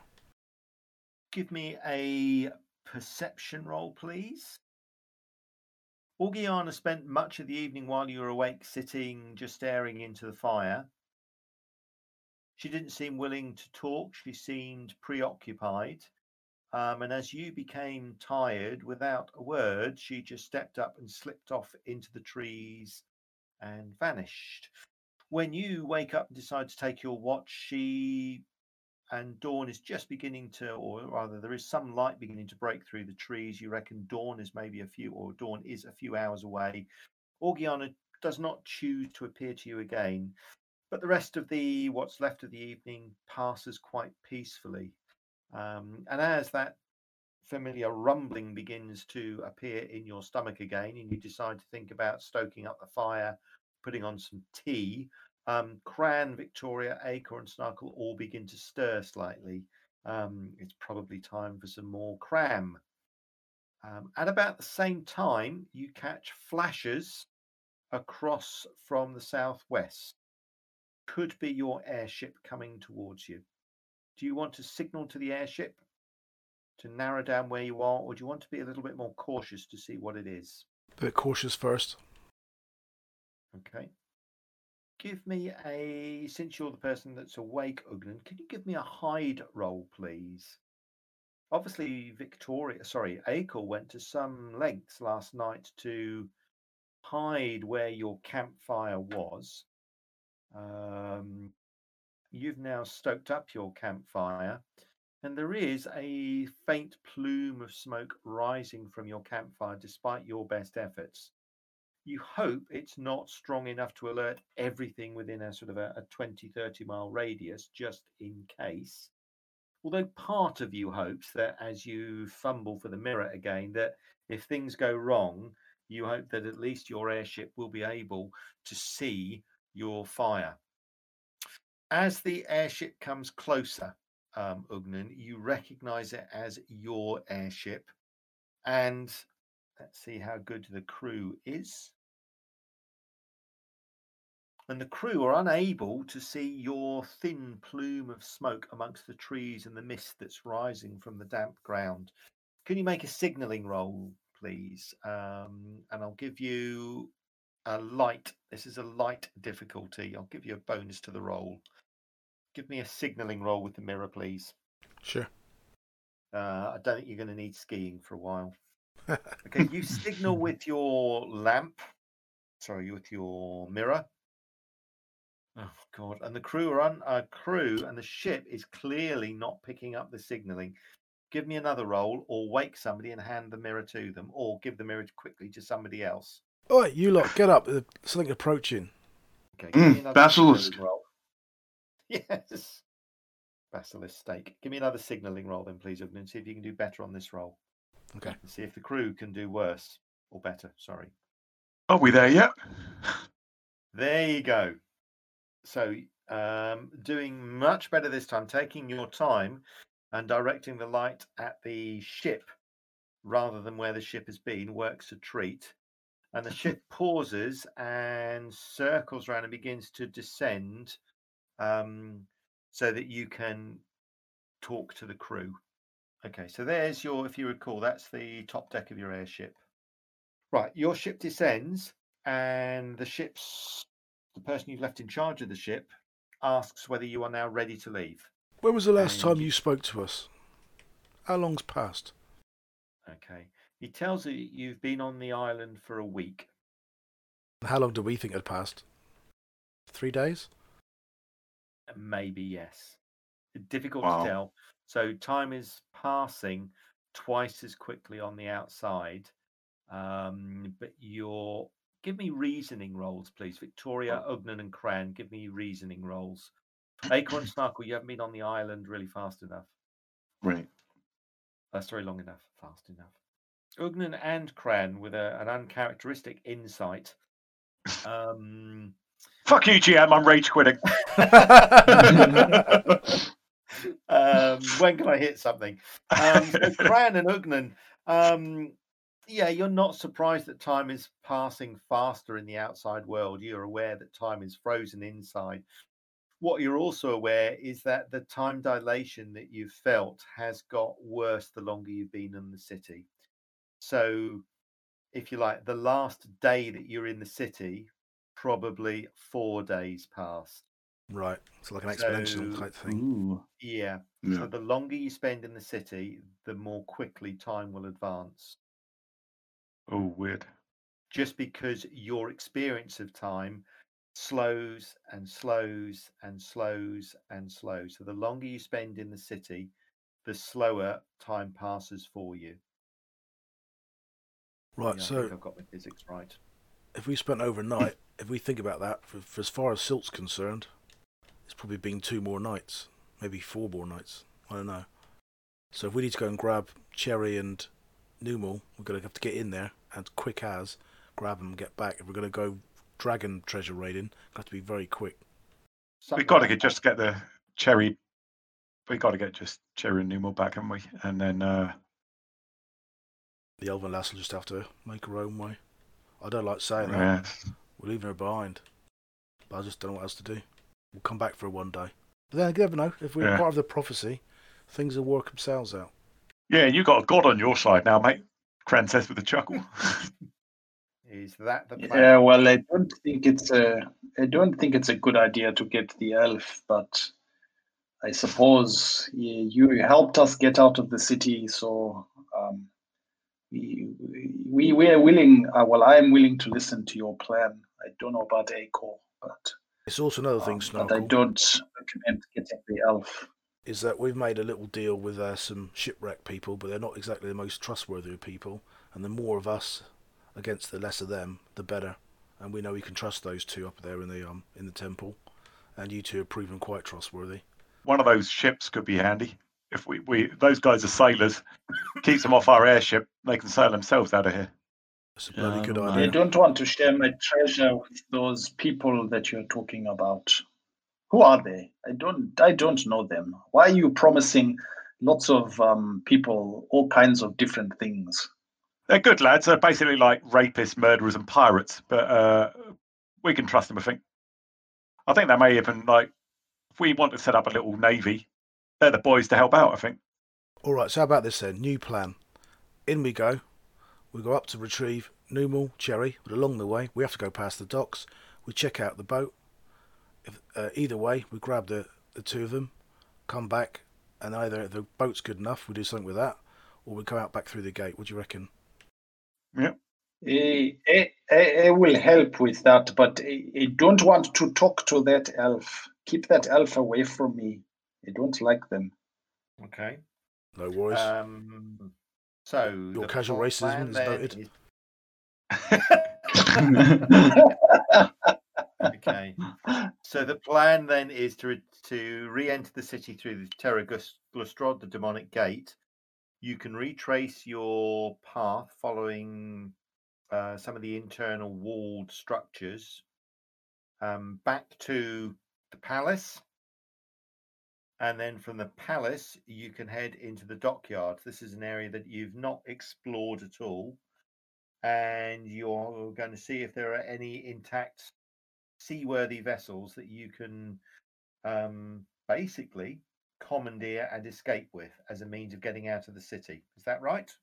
yeah, as Cran says, Mhm. then we can give that to the pirates, so they don't have to worry about them being on the Yep. boat, and then that's one of our problems solved. And also, they then got a boat. And they'll Okay. be indebted to us, especially if we sign some sort of contract with them. Well, uh, meaningless, but I'll look the guy in the eye, squeeze his hand hard, that normally does the trick. okay. Why, why, why, why are we not getting these pirates to come into the city with us so when we get the boat, they can take it? They look Should quite broken, to be honest with you. Bring them into Tarak Nev? They wouldn't. Yeah, they lost a few of their own, and they wouldn't go in. Well, they came with a, a crew of what twenty odd, well, twenty odd survivors, and when we saw them, Yeah. I think there was five of them left. Yeah, they like they'd lost. Remember, they tried to get in the city beforehand. Um, they discovered the password to the gate. Remember, that's where you got the password from. You stole it from them, or secretly stole it from them. But they'd already lost um, people inside the city, so they didn't want to go in again. So Yes, you are. You are all very, very, very kind. I mean, you just like to to to do stuff for these people, and they've done not much for you. I, I don't understand you, but I will follow you. I Snarkle, will see what becomes of this. it's an investment Snarkle because uh, they're then going to run a ship for us because we've got a shipping company. They're going to be privateers for us. Privateers, that's that's the word. I can mate. It's not pirates. Sorry, wrong word. Yeah, yeah. If they're, giving us money, they're privateers. If they're taking money from us, they're bloody pirates. Okay, so you re-enter the city uh, using the password that you've got before, and although you're used to this is now the third time you will have stepped through the demon's mouth. Um, there is still a shudder that passes through each of you. Remember, this demonic gate that you're stepping through is almost a hundred feet uh, in height and size. And if it chose to clothe its mouth and bite down on you, its teeth are the size of, um, well, large doors. There would be nothing that you could do. So, Hey, You- how does that uh, password go again? ah, indeed, the other super secret password. yeah. So you step through the portal again until you're by the now familiar um, gate, what remains of the gate. Now you'll recall that things immediately started going wrong for Silk when you first entered because both of the towers are haunted.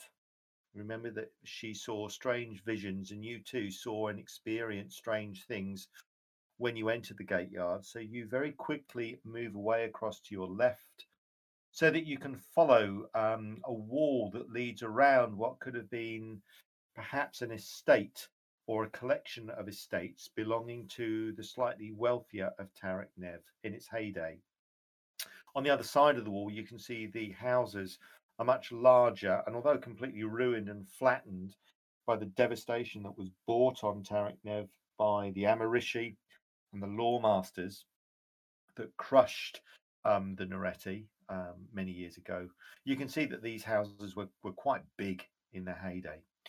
You can also see ahead of you, uh, remember this is an area that you decided not to investigate and you were warned not to. Um, you can see another walled in area which um, perhaps housed gardens and um, maybe botanical gardens um, across to your right. However, you follow a familiar path around to your left and then keep the wall, the bluish wall across to your right until you come across um, an open area which is familiar to you because you can see, and if I just share that with you.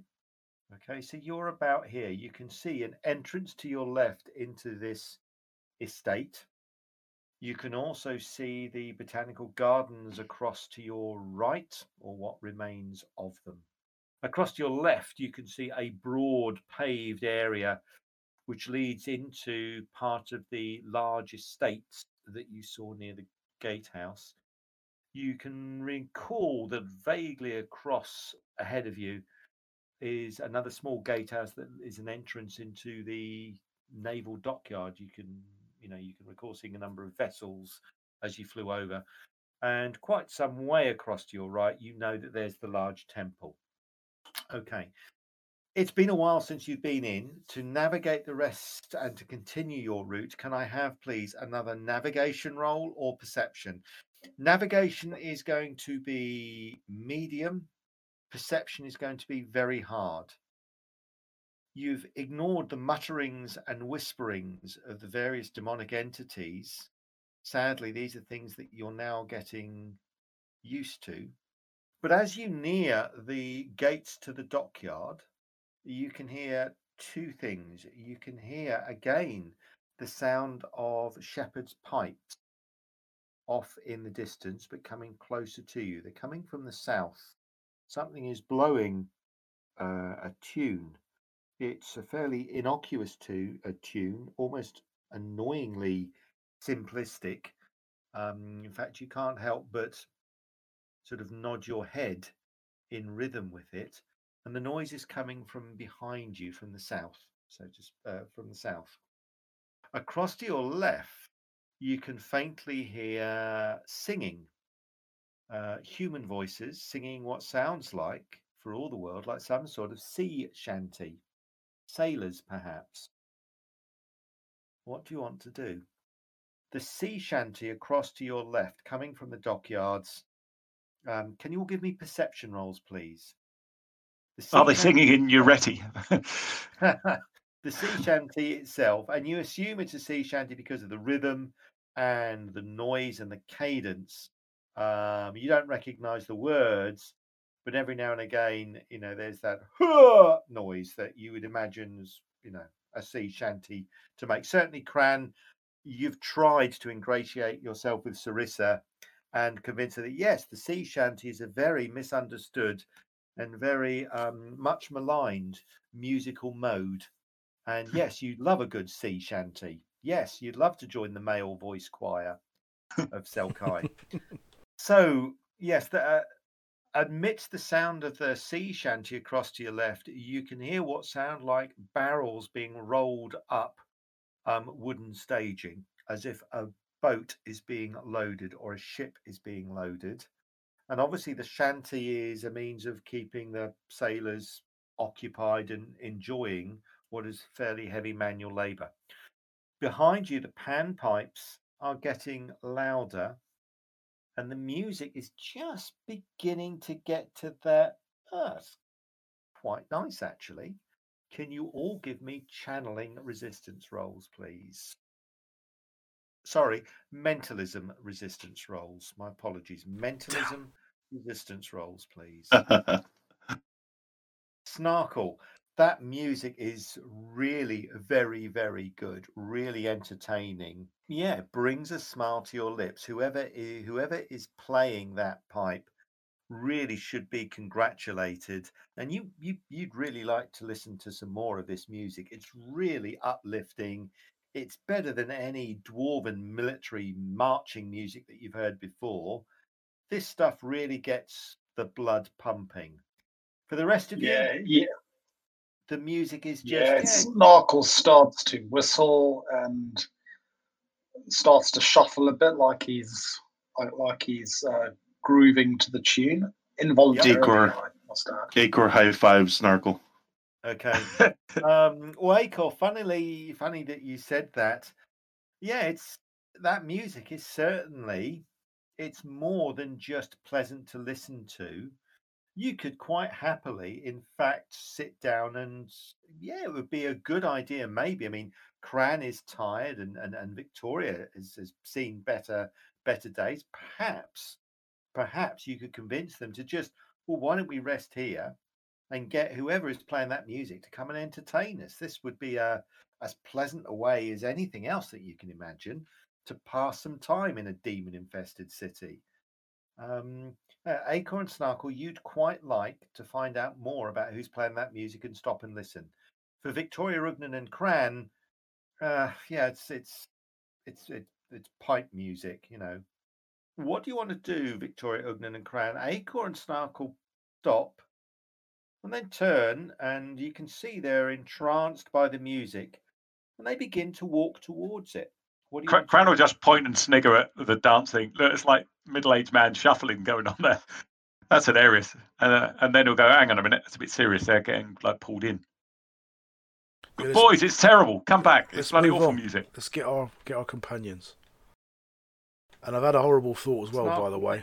As we've been trudging up here, I've been thinking, how did we feel when we left that gate? You know, uh, we thought we'd been in here three days, and a week had passed. We felt bloody knackered. Now, what do you think happens if that boat sat there since this island fell? I don't know. What did we say? A thousand years ago? Two thousand years ago? What do you think happens if we get past the sea gate into outside the sea? Who cares? Let's go party, man. No, it'll age Okay, like we Acorn did. Snarkle. Yeah, Acorn might do. Snarkle, Can you give me another um, mentalism resistance role, please? Victoria Nugnan and Cran are all for pushing on, but this music is certainly something you definitely want to listen to. Party time. Okay, Acor definitely party time to the rhythmic beat of panpipes. Um, there's probably a tambourine going there somewhere. Uh, Acor immediately turns and walks off towards the music. For you, Acor, this is the most entrancing, beautiful music that you have ever heard. Um, there is definitely something else behind the music. Um, the rest of your party, fools that they are, can't hear this, but there is the most beautiful voice singing just above the music. The rest of them can't hear the music properly, um, so they cannot hear that beautiful voice, which only you can hear. In fact, Acor, can you give me um, another mentalism resistance roll, please? Come on.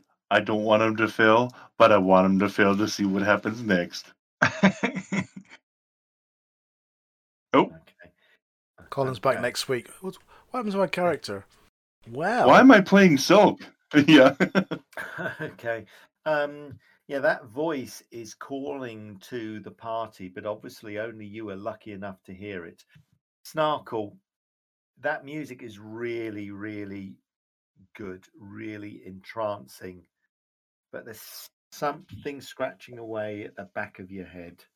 There's something not quite right about it. But unfortunately, Acor is now walking very quickly towards the music as Victoria, Ugnan, and Cran watch in horror as Acor begins to pick up speed. Can I have right. We got it. We rolls, got to get him, please? Mugden. Initiative rolls, please, everybody. That Acor's bloody quick though. I don't know what get hold of him. Cr- Cran really isn't. Snarkle, um, you can see that Acor lengthens his stride, and you can tell because you've been with Acor before, he's about to break into a run. He's about 15 feet from you. What do you want to do? So so Snarkle rushes after Acor and tries to grab him round the legs, like rugby tackle him. Yep. Okay, I'm not going to ask you Oh, to. shit. Oh, there you Sorry. go then. Uh, and Victoria just follows up and clubs Acor. exactly. so um, Victoria, Acor sidesteps, you guys collide. because course all of you, all of you yeah, it wasn't my turn yet. Sorry. Snarkle. Um, well, after Snarkle, Snarkle rugby tackles Acor around the legs. Victoria responds as Cran yells 99 and immediately smacks the nearest person who happens to be Acor. Acor collapses to the ground, wondering, what the fuck was that about? They're only panpipes, and you immediately rugby tackled me and you hit me. Okay, so Acor, you are grappled and brought to the ground by a combination of Snarkle and Victoria. You can hear this beautiful, entrancing music as Snarkle and Victoria grapple you to the ground. Do you want to do anything? Do you want to? I mean, how how violent a struggle do you want to put up? Yeah, now is not massage time. That is for later. Let me go. Okay. I'll never let you into Russia now, Matt. Never. That's right. Okay. Um uh okay, so can you give me let me see, can you give me a strength roll, please? Snarkle and Victoria, can you give me strength rolls as well, please? Uh, so I'm just going to simplify this as Acor tries to throw you off. Um uh, Victoria, Stupid uh, Victoria. Snarkle, you, yes. it's you, Matt. Matt, why is it always your characters that are pulling people and doing things that involve the other the other players going, "Oh, quick, grab Matt." I mean, Snarkle. I mean, Acor, now, now, whoever it is. you said roll mentalism resistance rules. I simply failed a few times. Now I'm I I'm bet- into the I character. in your local role playing club, you walk through the door and people go, "Oh, great, Matt's here. Have we got any rope?" Yeah, it's the player Yeah, killer. that's true. All right. So They have a Acor, um, closed sign that they quickly flip over. so, so Acor, Acor, um, you're able to just wriggle away from Snarkle, who um, stumbles slightly, but Victoria is obviously a little bit leaner, um, not so much stronger, but just has got a better grip, and you're a- unable to throw her off um, as you fight to try and go to the music. Ugnan, what do you want to do? It's clear that Victoria and Snarkle have got Acor pinned, but that Acor is clearly have been affected by this music. What do you want to do? Right, lift him up. Acor, you may not trust us, but you, tr- you trust that, that little guy Snarkle, don't you? Well, look, it's something up with that music. Something up with the music. It's got hold of you. You trust him. Let's go. Let's move, move, move. And uh, he'll start uh, trying to help with right. dragging Acor Okay. northwards. All right, so you can lift Oh. Acor up. Victoria and Snarkle keep a good grip. Um, Acor, I'm going to ask you to make another mentalism resistance roll, please. Only um, I'm going to give you a light penalty to it, please. So you can have plus 10 to your resistance roll. Help! Help! I'm being repressed. Because you do indeed. You That was hard? No Acor. Or light. Uh, sorry. light because Okay. you do indeed trust Acor. Ugnan is trying to convince you, um, and this is the best way I know of giving you some sort of modifier to your resistance roll as you try and battle the effects of the Oh, spell. thanks, pal. Yes, that will do it. You overcome the effects of the spell or the effect of the music and are now able to resume your way, but the, the pipe music still lingers behind you. So as you move away, you can still hear the music. You're moving away from the pan pipes as well. Oh, Sorry, from the sea shanties as well. But the music is coming after you, and you can still hear it lingering behind. And as you turn and look over your shoulders, can all five of you make perception rolls, please? Silk is playing the tune. Yeah. Oh, okay. Well, the music always here- has done, always will. Right. The music has changed, and you can hear now that you can all hear above the pipe music, you can hear it's not words that are being sung. Somebody, uh, uh, a young girl, a young woman, is humming above the tune quite beautifully. And you can see motes of music, literally motes of music, pink and yellow, just drift through the air and fall to the floor and vanish. And as you stop and the music gets louder, you can see more of these motes of music. They're a few inches in size, um, quavers, demi-quavers, and, and so on, drift through the air and fall gently to the floor and vanish. What do you want to do? so beautiful. What range are they at? coming. Um, so your vision is limited to about 40 feet or so. So the musical notes are about 30 feet before they fall to the ground. But obviously, as the music comes closer, those musical notes are coming closer and closer. So they're falling to the ground 30 feet from you. 29. Ugnan, what's that? What are that? That weird bloody symbols in the air? Is that like weird magic runes? Let's What's hold, going on? I don't know. Let's hold hands and run again. Whee! what you mean towards it? No, north. Let's get back. If it's still there, then we'll attack it. All right, let's go, boys. You're And running. uh, Victoria, sorry. Well, let's do Okay. a, a jog. have, have a chance. You keep it up, lad. Oh, listen to this. How Let's hold Victoria? hands and run. No, wait a minute. Let's not hold hands. Let's just jog. That's the manly, heroic thing to do. Okay, so you run away from the music. Matt, you should be proud of me. I've got people running from music, let alone bloody Hydra. Um, Beautiful. So you jog away from the music, and very quickly it's um, out of earshot, whether that's because of the sound of your feet or just the fact that you've outpaced it, and you head towards the palace. You'll remember that there was that deep black inky, inky darkness with a guardian spirit. Well, of course, you defeated it and it's not returned. But across to your right, you can see that there is still a, a deep patch of darkness, and you know there's a particularly powerful demon in the center of it. But you don't need to go anywhere near it. You can head in through the gates to the palace area, and soon you are at Vramaver's palace, where you can be reunited with Cherry and with Numal, and possibly with Silk. And that's where we'll leave this rather long double length episode. For no other reason than I want the series to end on episode 42 and not 44, if you get the reference for what 42 is and you're a hitchhiker. The next episode will be the last one. It will be a long one as well, and I'll catch you then. Thanks very much for watching, listening, subscribing, following, and sticking with us so far. Happy gaming. Cheers.